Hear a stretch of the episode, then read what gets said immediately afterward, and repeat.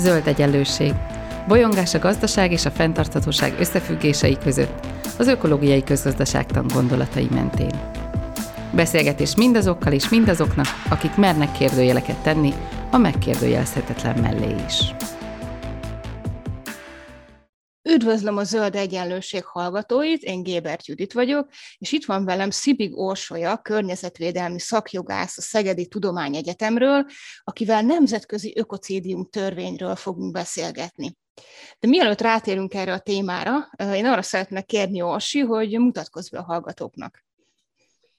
Én is üdvözlöm a hallgatóságot, és szeretném megköszönni a lehetőséget, hogy beszélhetek erről a nagyon érdekes, vagy legalábbis számomra nagyon érdekes nemzetközi jogi problémáról. Bemutatkozva elhangzott Cibi Gorsolya vagyok, a Nemzetközi Jogi és Európai Jogi Tanszéknek az adjunktusa az Állam és Jogtudományi Karom. 2014-ben végeztem jogászként ugyanígy Szegeden, Szereztem szakjogász képesítést, hogy elhangzott környezetvédelmi szakjogász képesítést, illetve 2019 őszén védtem meg a doktori értekezésemet, tehát most már PHD fokozattal is rendelkezem. Talán ami a téma szempontjából is fontosabb, hogy számomra mindig is nagyon fontos volt az ökotudatosság és a környezettudatos szemléletmód, illetve a hallgatóim körében is igyekszek minél több környezetvédelmi vonatkozású témáról beszélni. Ez segíti elő, hogy több nemzetközi és uniós környezetjoggal kapcsolatos tantárgyam is van most már magyarul, és ebből a fél évtől angolul is. A magánéletben is szeretem egyébként ezt a környezettudatos életmódot, tehát abszolút mértékben úgy gondolom, hogy ez a téma közel áll a szívemhez. Leginkább úgy tudnám megfogalmazni, hogy jogászként a természettudományos érdeklődésemet igyekszem megvalósítani, és ez nekem a környezetvédelmi jogban sikerült környezetvédelemmel kapcsolatban azt gondolom egyre gyakrabban olvashatunk olyan témákról, amelyek ilyen nagy és látványos környezeti katasztrófákról szólnak, például az esőerdők írtása, például a Niger-delta elpusztítása, csak hogy ilyen emblematikus esetet mondjak, vagy a különböző olajszállítóhajóknak a katasztrófái. Így azt gondolom, hogy ilyenkor sokan nagyon jogosan érezzük, hogy a bűnösöknek bűnhődnie kellene, vagy legalábbis valami fajta felelősségre vonás, vagy jóvátételre lenne szükség, amikor egy ilyen esemény történik. Így jogosan vetődik fel az a kérdés, hogy akkor ez így jogi értelemben hogyan tudjuk felelősségre vonni őket, különösen ugye a nemzetközi jog esetében ez különösen érdekes. De ugye az elején kezdjük a témát, azt gondolom, mi az, hogy ökocídium? Mit jelent a jogban az ökocídium? Mióta foglalkoznak a jogászok az ökocídiummal? Kiinduló pontként szeretnék először az ökocidiumnak a történetéről mesélni egy kicsit, mert ahogy említetted, és szerintem is fontos, hogy megértsük ennek a fogalomnak a gyökereit, és hogy honnan indultunk. Egyébként most már elég messzire tekintünk vissza, hogyha az ökocidium fogalmát nézzük, hiszen gyakorlatilag az 1970-es évek óta beszélhetünk ennek a fogalomnak a létéről. De hogyan is jött létre ez a fogalom ténylegesen?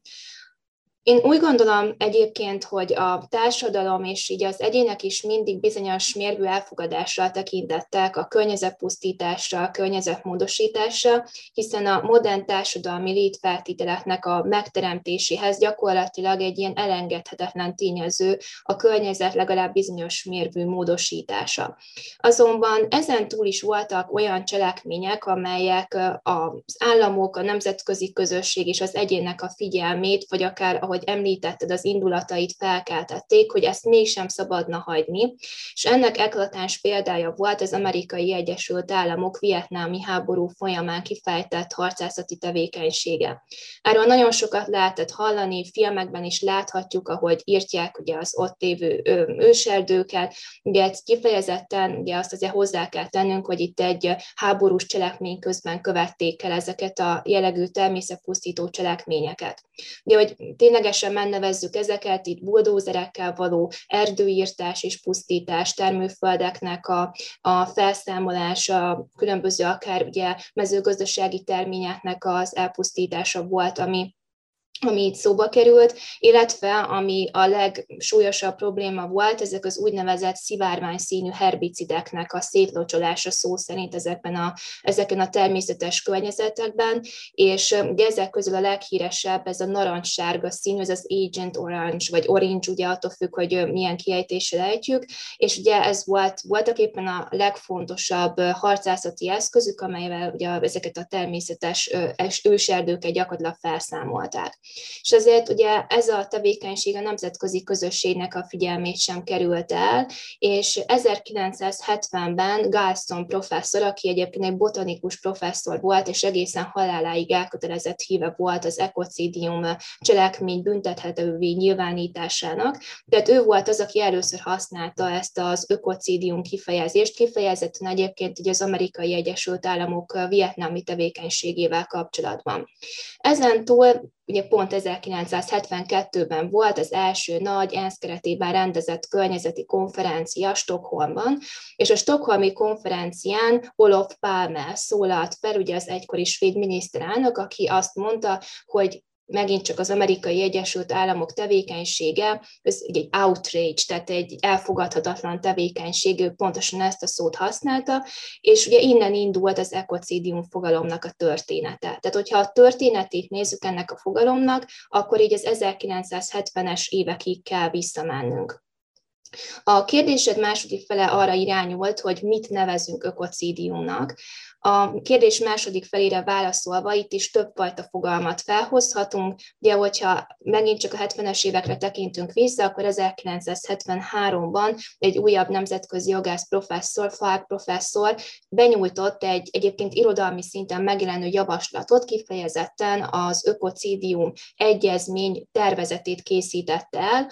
Ő is alkotott egy fogalmat, Magyarországon is 1974-ben a tanszékem egykori tanszékvezető professzora, Bodnár László professzor úr közreadott egy akkoriban rendkívül novumnak számító cikket, amely egyébként még mind a mai napig megállja a helyét, és ő is alkotott egy ökocidium fogalmat.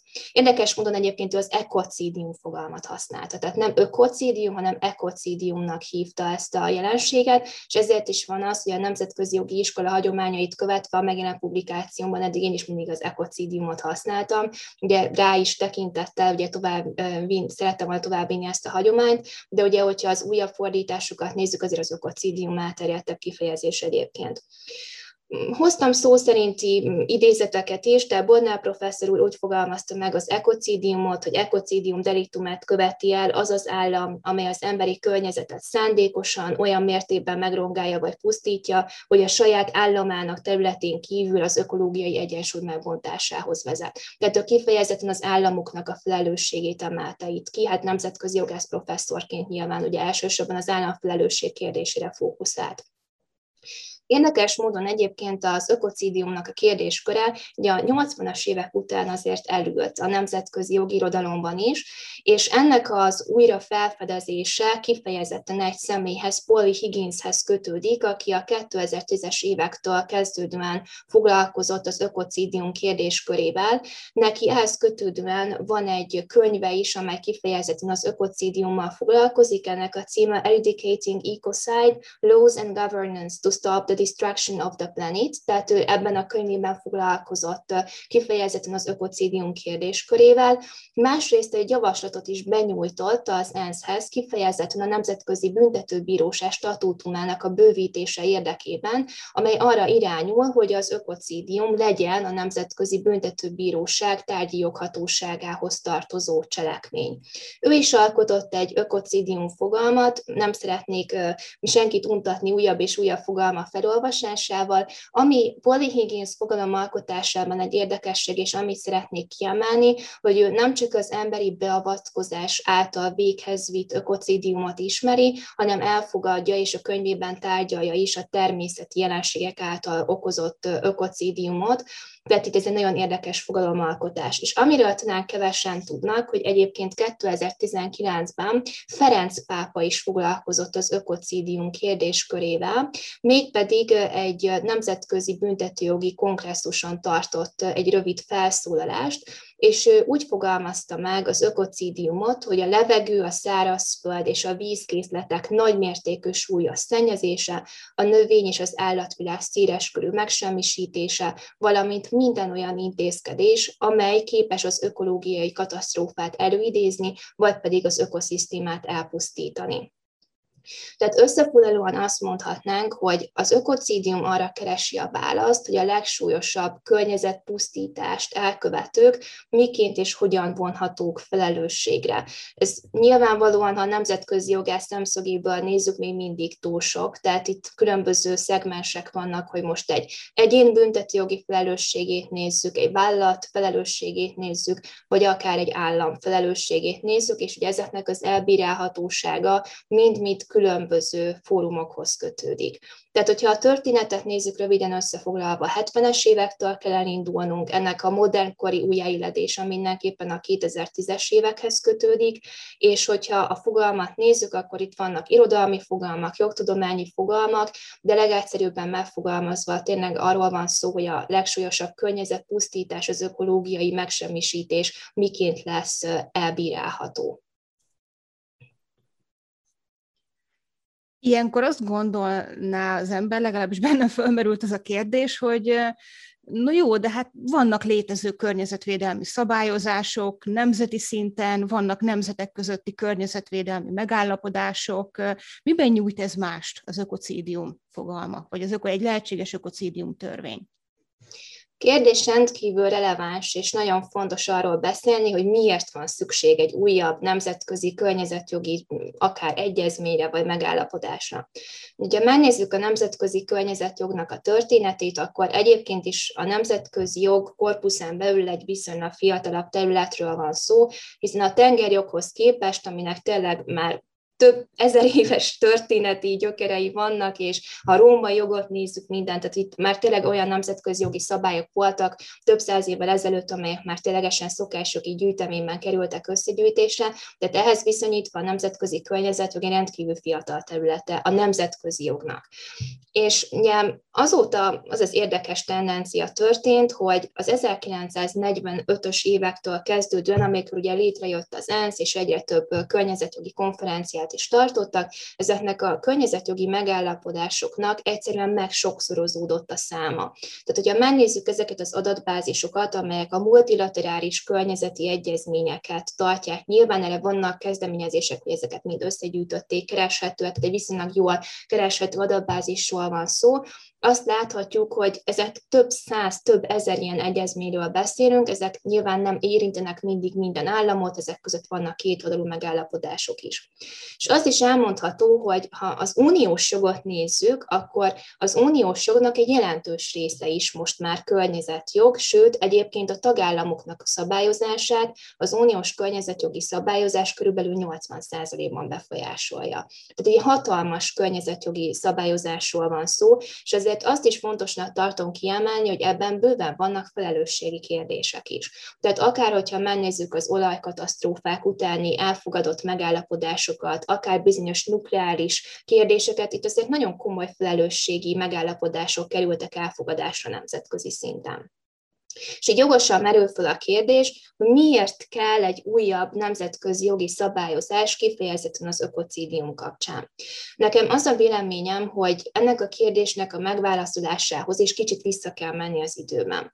Alapvetően a Nemzetközi Jogi Bizottság előtt, amikor az úgynevezett ilyen béke és biztonság elleni bűncselekményeket tárgyalták, 80-as évektől kezdődően volt egy önálló tényállási fordulat, amely kifejezetten a környezet környezet és a környezetpusztítás és a környezetkárosodás kérdésére vonatkozott.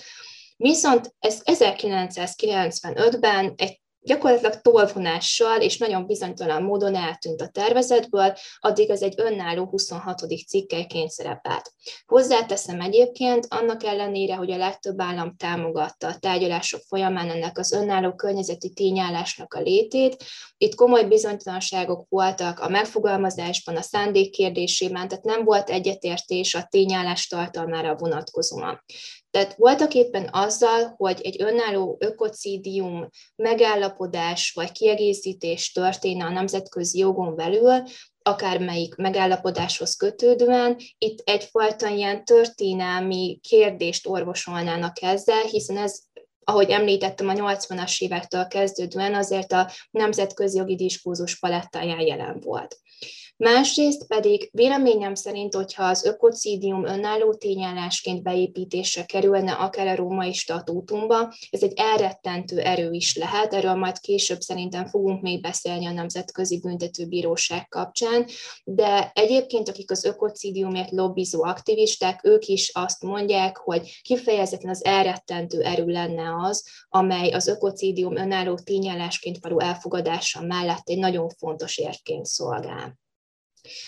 Mondhatjuk azt, hogy bővíthető, tehát a környezeti egyezményeknek a sora az ökocidiummal, akár az önálló egyezményi témakörben, akár a római statútum kiegészítése kapcsán, de az egészen biztos, hogy ennek a gyakorlati megvalósítása az sokkal nehezebb lesz, még mindig, mint egyébként ennek az elfogadása, hiszen az elfogadás és a gyakorlatba való átültetés az két nagyon különböző dolog a nemzetközi jogban.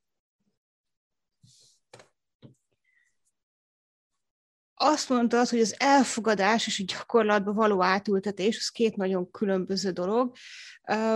Mit tudunk mégis így a gyakorlatról az ökocidium kapcsán? Milyen ökocidiummal kapcsolatos perek vannak, ilyen híres történetek ezzel kapcsolatban? Megnézzük a, a perek kérdését, akkor itt a legnagyobb gát abban, hogy konkrét eseteket találjunk azt, hogy nincs jogalap, hiszen, hiszen mivel gyakorlatilag nincsen a nemzetközi jogban önálló ökocidium egyezmény, tényállás, megállapodás, így nem lehet rá konkrétan hivatkozni.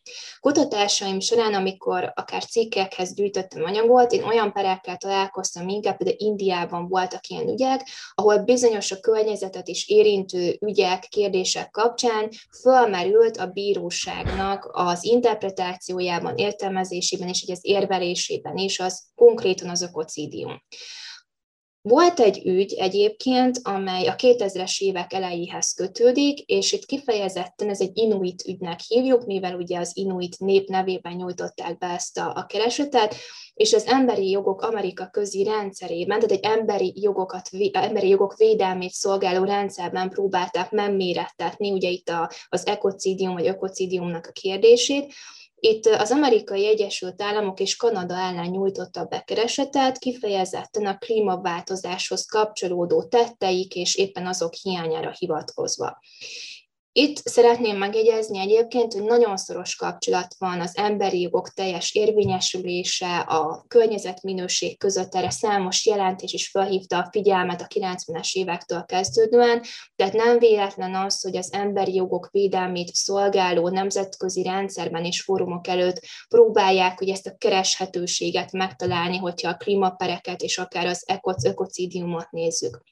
De itt egy érdekes mondon ez a fórum, egyébként a bizottság, az Emberi Jogok Amerika Közi Bizottsága azt mondta, hogy nincsen jogalapja ennek az eljárásnak, mivel konkrétan nem tudják bizonyítani egyik jognak a sérelmét sem a vonatkozó egyezmény kapcsán.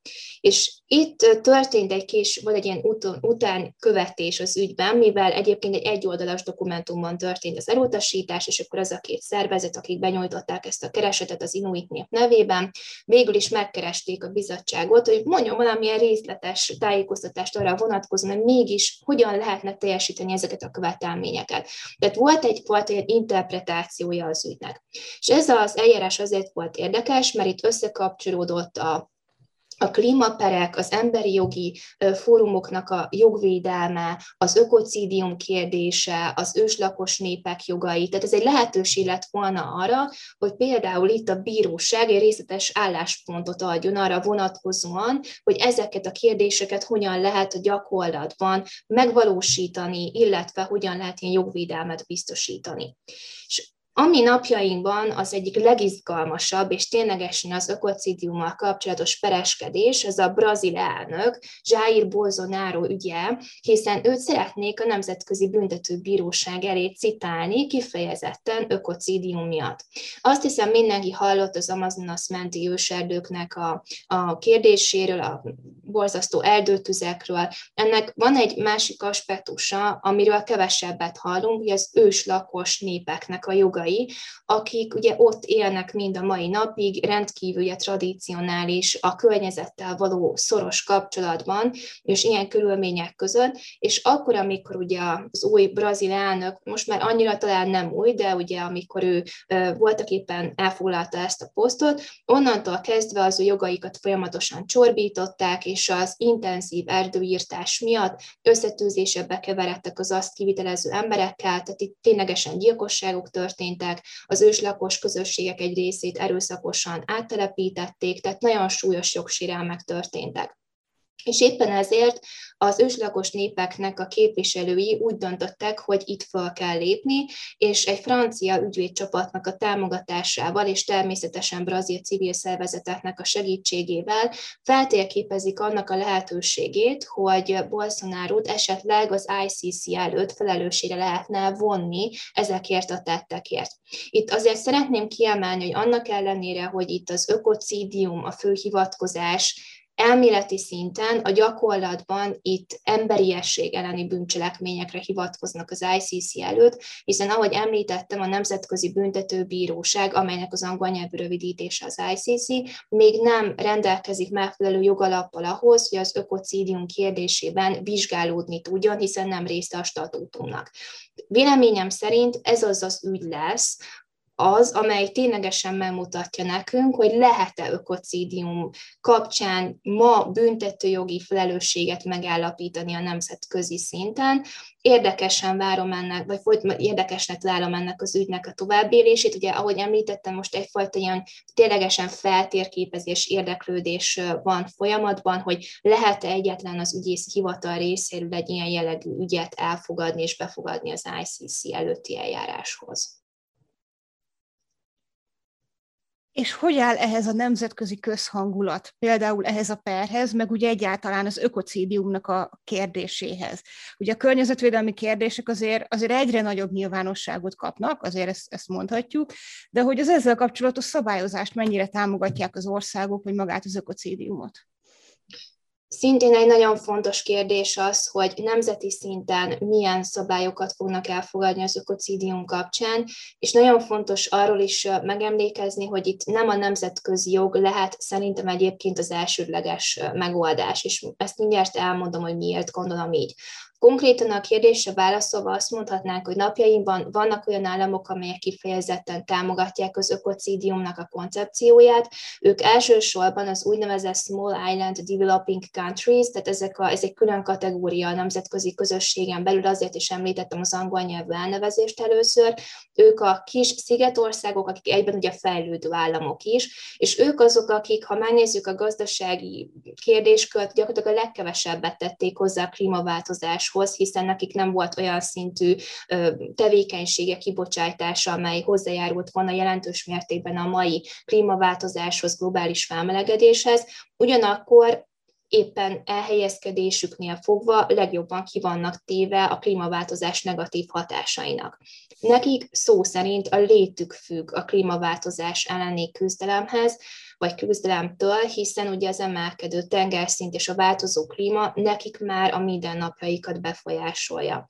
És ők azok, akik az ökocidiumot a legteljesebb mértékben támogatják, és 2019-ben volt is egy ilyen side event, tehát egy, nem egy főesemény, de egy ilyen melléktalálkozó volt egyébként a Nemzetközi Büntetőbíróság részes feleinek találkozója kapcsán, ahol kifejezetten az ökocidium kérdésköréről tanácskoztak. Itt itt azért annyit érdemes megjegyezni, hogy annak ellenére, hogy ténylegesen elmondták, hogy az ökocidium nagyon fontos, és nagyon jó lenne a római statútumot ezzel kiegészíteni, megemlékeztek arról is, hogy itt a terminológiai, fogalmi kérdéseket nagyon meg kell vizsgálni, és egyetértést kell az államok között kialakítani ahhoz, hogy ahogy már korábban említettem, ez a gyakorlatban is alkalmazható legyen. Ha az európai államokat nézzük, akkor 2021 első hónapjaiban volt egy nagyon fontos aktualitása az ökocédiumnak, mert az Európai Parlament 2021. januárjában kiadott egy jelentést, ahol arra sarkalta az uniós tagállamokat, hogy fogadják el a római statútumban az ökocédium kiegészítését, mint egyfajta ideát, és támogassák ennek a gyakorlati megvalósítását. És hogyha Európán belül ki kell emelni egy országot, aki kifejezetten az ökocidium kérdését támogatja, ő Franciaország lesz, mivel Emmanuel Macron francia elnök kifejezetten többször utalt arra, hogy az Amazonas menti őserdőknek a kiirtása és a környezetpusztítása az ökocidiumnak minősül.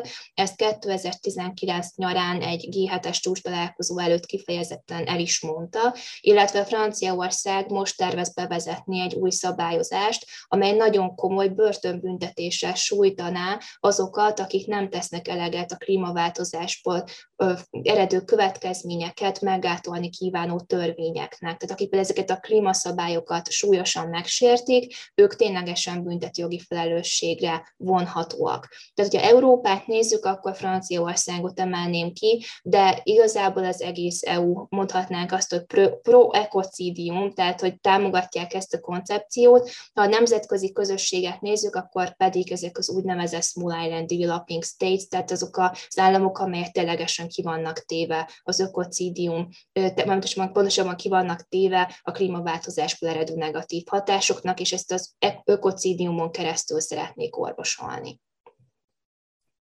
Említetted az előbb, hogy még a fogalmaknak a tisztázása az így várat magára, és ez egy fontos kérdés. Hogy állunk ezzel ma, hogy áll ez a folyamat, illetve milyen más dolog van még, amire is szükségünk van ahhoz, hogy legyen egy ilyen ökocédium törvényünk? Ha a nemzetközi jognak a forrásait nézzük, akkor itt két utat követhetünk. Az egyik út az, hogy ugye, mivel a nemzetközi jogban egyezmények, nemzetközi szerződések vannak, megvalósítják azt, amire 1973-ban már volt egy modell egyezmény, elfogadnak egy önálló kifejezetten az ökocidium kérdéskörének szentelt nemzetközi egyezményt. A másik út, amelyet Polly Higgins is kezdeményezett, amelyet támogat nagyon sok ország is, az a nemzetközi büntetés büntetőbíróság alapító kiratának a római statútumnak a kiegészítése az ökocidium tényállásával. Ez utóbbi valósítaná meg azt, amit említettem, hogy a Nemzetközi Jogi Bizottság nagyon sok éven keresztül tárgyalta az önálló környezeti tényállást a békeleni bűncselekmények terén, és ez orvosolná ezt a hiányt, hogy végül is kivették az önálló 26-os cikkeit a tervezetből. Ahhoz, hogy ez megvalósuljon, szükséges egy hosszú folyamat, amely a Nemzetközi Büntetőbíróság alapító kiratának a kiegészítésére irányulna, itt nem szeretnék nagyon részletebben menni és nemzetközi jogászkodni, hogy ezt nagy többséggel kell elfogadni, és ratifikálni kell, és aztán még hatályba lép. Tehát itt egy nagyon hosszú folyamatról van szó, Annyit érdemes talán megjegyezni az egész folyamatban, ez egy hosszú, mindenképpen időben elhúzódó folyamatnak a része, és van egy ilyen két és feles útnak nevezhető megoldás is, ugye az önálló egyezmény és a római statútum kiegészítésén kívül, 2010-es évek, nem is, 2019-ben jelent meg, tehát nem olyan régen a Nature hasábjain egy cikk, amelyben szintén nemzetközi jogászok és szakértők azt a megoldást javasolták, hogy az ökocidium legyen a hiányzó ötödik bék elleni bűncselekmény, és a Genfi egyezményi rendszert egészítsék ki ezzel az ökocidiummal. Én ezt egy ilyen vegyes megoldásnak tartom, hiszen ugye ezen témakörök között nemzetközi jogi szempontból van összefüggés, Nekem az a véleményem egyébként, hogy mivel 2019-ben is egyértelmű volt, hogy a Nemzetközi Büntetőbíróság részes felei között is ténylegesen van egy támogatottság az ökocidiumnak. Nem elképzelhetetlen, hogy ezt végig tudják vinni, hiszen azért azt a többséget, amely szükséges ennek az elfogadásához, véleményem szerint össze fogják tudni szedni.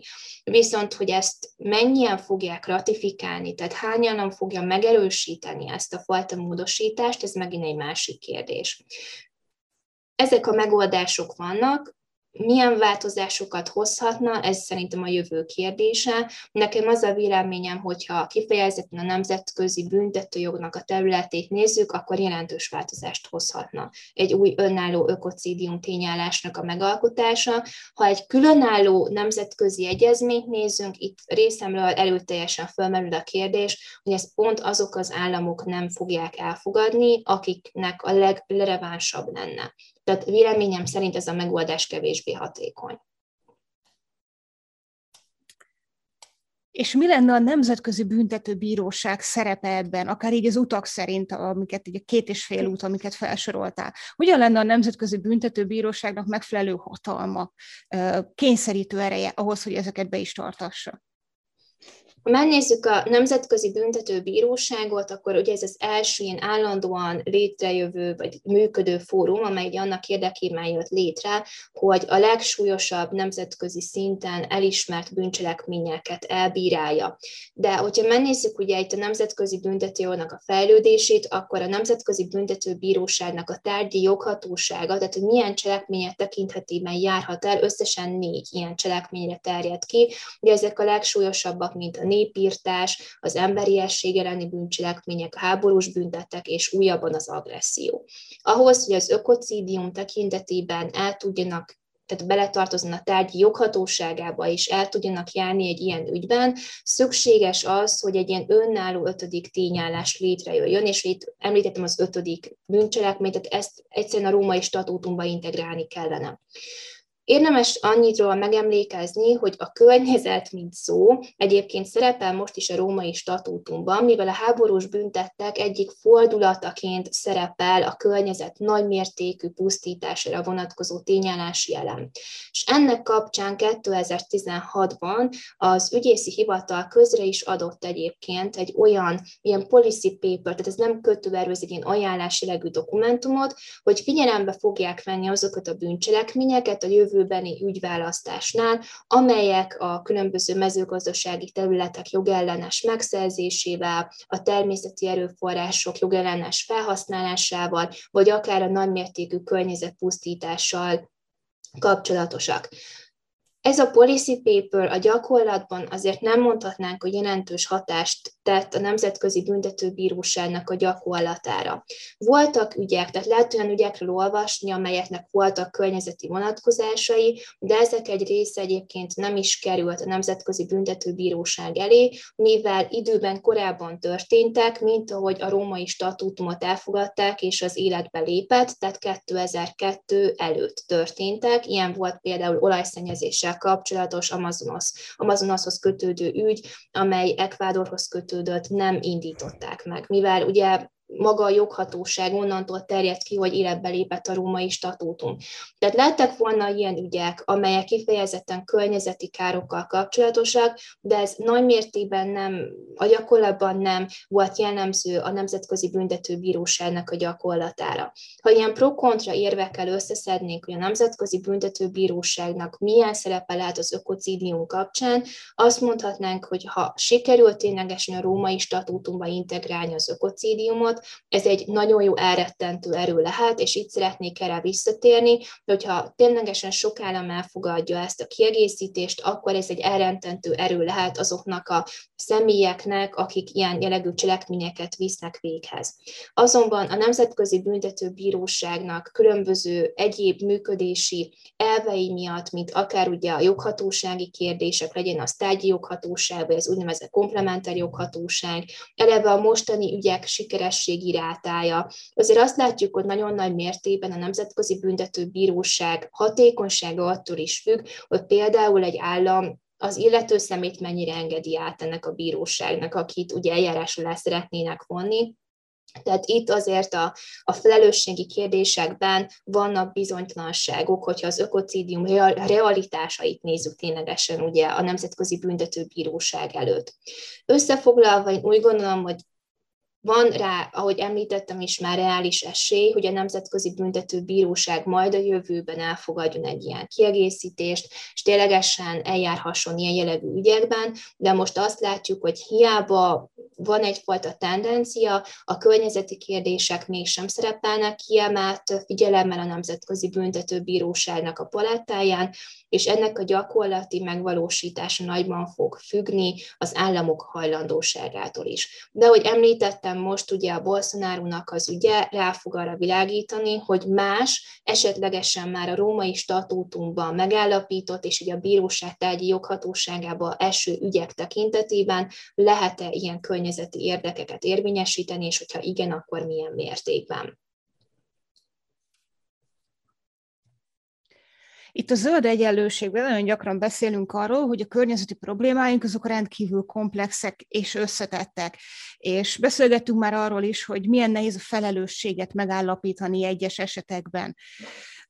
Mi a helyzet így az ökocídium kapcsán ezzel, vagy mondjuk mi a helyzet felelősökkel, büntetés, jóvátétel megállapításával olyan esetekben, amikor a környezetszennyezés hosszú távon hat, és nehezen beazonosítható, hogy pontosan melyek is a hatásai. Például a klímaváltozás az tipikusan egy ilyen, ilyen környezeti probléma. A klímaváltozás kapcsán létrejött egy új kategória, ez a klímapereknek a kategóriája, és itt is azt tudom mondani, hogy nem is elsősorban szerintem nemzetközi szinten, hanem bizonyos államoknak a szintjén és államok igazságszolgáltatási rendszerében ez rendkívül előtérbe került. Egyébként egyes adatbázisok szerint éves szinten több száz klímaper indult az elmúlt években, tehát itt tényleg egy nagyon nagy számú perről beszélhetünk. Ezek közül mi Magyarországon szerintem nagyon kevésről hallunk. Talán a holland ítéletek azok, amelyek a legnagyobb visszhangot kiváltották Európán belül. Ugye nem véletlen Hollandia, hiszen ők ugye azért ki vannak téve elég sok mindennek majd a jövőben, hogyha a klímaváltozás kedvezőtlen hatásait nézzük. És most is volt egy ügy, amely 2019-ben indult, és a SEAT kötelezték arra, hogy 2030-ig a 2019-es adatokhoz képest 45%-kal csökkentse a széndiokszid kibocsátását, ezt hét különböző környezeti szervezet, egyébként több ezer állampolgárnak a támogatásával indította meg, és itt felmerül egy nagyon érdekes kérdés, ami az ökocidium kapcsán is fel fog merülni, a vállalatoknak a felelőssége. Mert hogyha a Nemzetközi Büntetőbíróságot nézzük, akkor ott ugye individuális büntetőjogi felelősségre vonásról van szó, olyan cselekmények esetében, ahol a felelősség alapja a nemzetközi jogból ered. De hogyha megvalósul az, hogy egyre több állam saját nemzeti szabályozása keretében elfogad ökocidium ténylegesen törvényeket, vagy más nemzeti szabályokat, amely alapján ténylegesen lehet a az állami bíróságok vagy más igazságszolgáltató szervek előtt is eljárásokat indítani, ezek tényleges megoldást jelenthetnek. Azt mondhatnánk egyébként, hogy itt a vállalati felelősség kérdése a nemzetközi jogon belül, és ennek az egésznek a felelősségi dimenziója, ez egy elég ilyen ingóványos talaj.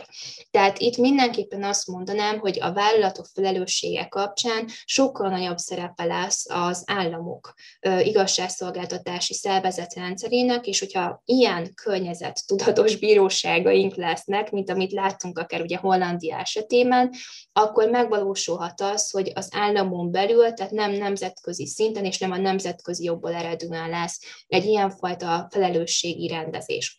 Más kérdés lenne, hogyha például lenne egy ilyen elfogadott, nemzetközi szinten elfogadott ökocidium egyezmény, és ezt mondjuk egy állam aláírja, ratifikálja, megerősíti, akkor ugye a nemzeti jogot a nemzetközi joggal összhangba kell hozni, tehát elképzelhető lenne olyan nemzeti szabályalkotás, amely a nemzetközi jogi egyezményen alapszik, és ez elvezetne oda, hogy ez az ökocidium szabályozás, ez egyfajta egységesebb irányba mutatna, akár az egyes államok tekintetében is. Annak a szervezetnek, amelynek az egyik alapítója Paul Higgins, ez a Stop Ecocide elnevezésű szervezet, nekik vannak például modell törvényeik is, amelyeket nagyon szívesen egyes államoknak a rendelkezésére bocsájtanak, és ezek beépíthetőek lesznek a nemzeti jogban. Tehát itt azért én szerintem akár az NGO szférának egy nagyon fontos szerepe lesz, hogy mennyiben tudják segíteni a civil társadalom és az aktivisták részéről a környezetért kiálló nemzeti jogalkotás jogalkotásnak a, a szerepét. Ha konkrétan válaszolok a kérdésedre, akkor itt egy nagyon komplex területről van szó, tehát itt a klímaperek, az emberi jogi eljárásoknak az összefonódása kiegészítve ténylegesen az ökocídiummal, mivel ahogy említettem, jogalap most gyakorlatilag nincsen rá az ökocídium, szerintem egyelőre ilyen indokolás, vagy pedig ténylegesen egy ilyen döntési befolyásoló tényezőként jelen lehet, de az utóbbi években, következő években mindenképpen számolni kell a klímapereknek a kiteljesedésével, akár nemzetközi szinten is, és mindenképpen megint vissza kell kanyarodni ahhoz a gondolathoz, hogy reményeim szerint, vagy legalábbis azok szerint, akik azon, remény, azon személyek reményei szerint, akik ugye ezt az ökocidium koncepciót támogatják, ez egy jelentősen elrettentő erő lehetne. A klímaváltozásnak a hatásaira visszakanyarodva, mivel kezdte a kérdést, tehát mi Európán belül ugye úgy érezzük, hogy a klímaváltozásnak annyira nem befolyásolnak még talán a negatív következményei bennünket. Mi azok az államok, akik az ökocidiumot támogatják, róluk már többször volt szó, ők a mindennapjaiban érzik ezeket a negatív hatásokat, de mi is, csak nem biztos, hogy feltűnik. Tehát, hogyha az ember részt vesz egy olyan konferencián, ahol ilyen előadásokat lehet hallani, hogy nálunk, akár Európán belül, Magyarországon belül mi változott már a klímaváltozás miatt, nagyon jelentős változások vannak, akár a trópusi éjszakák számának a növekedése, akár a, ezek ezek a különböző kedvezőtlen vagy szélsőséges időjárási jelenségek, csapadékkal kapcsolatos változások, ezek mind megvalósulnak már Európán belül is. Tehát éppen ezért számolni kell azzal, hogy egyre többször felmerül majd a klímapereknek a kérdése, és igenis számolni kell azzal, hogy a nemzetközi jognak a szabályozási tere is ki fog terjedni olyan környezeti kérdésekre, amely akár még 10-15 éve is elképzelhetetlen volt. És úgy gondolom, ez egy pozitív irány egyébként, mivel minden olyan szabályozást támogatni kell, amely a környezetpusztítás, a klímaváltozásnak a megakadályozására szolgál, és reményeink szerint a, az államok és a, a nemzetközi nemzetközi közösség vezető tagjai is ezt támogatni fogják. Hát én köszönöm szépen ezt a beszélgetést neked, Orsi, és köszönöm szépen a Zöld Egyenlőség hallgatóinak is, hogy itt voltatok és hallgattatok minket. Én is köszönöm szépen a lehetőséget. Ez volt az Új Egyenlőség zöld podcastjának mai adása. Hallgassátok az Új Egyenlőség piros podcastot is. Nézzétek a stúdióbeszélgetéseket a YouTube csatornákon, és olvassátok a www.újegyenlőség.hu-t. Vitatkozzatok velünk a Facebook oldalunkon. Jövő héten újra találkozunk.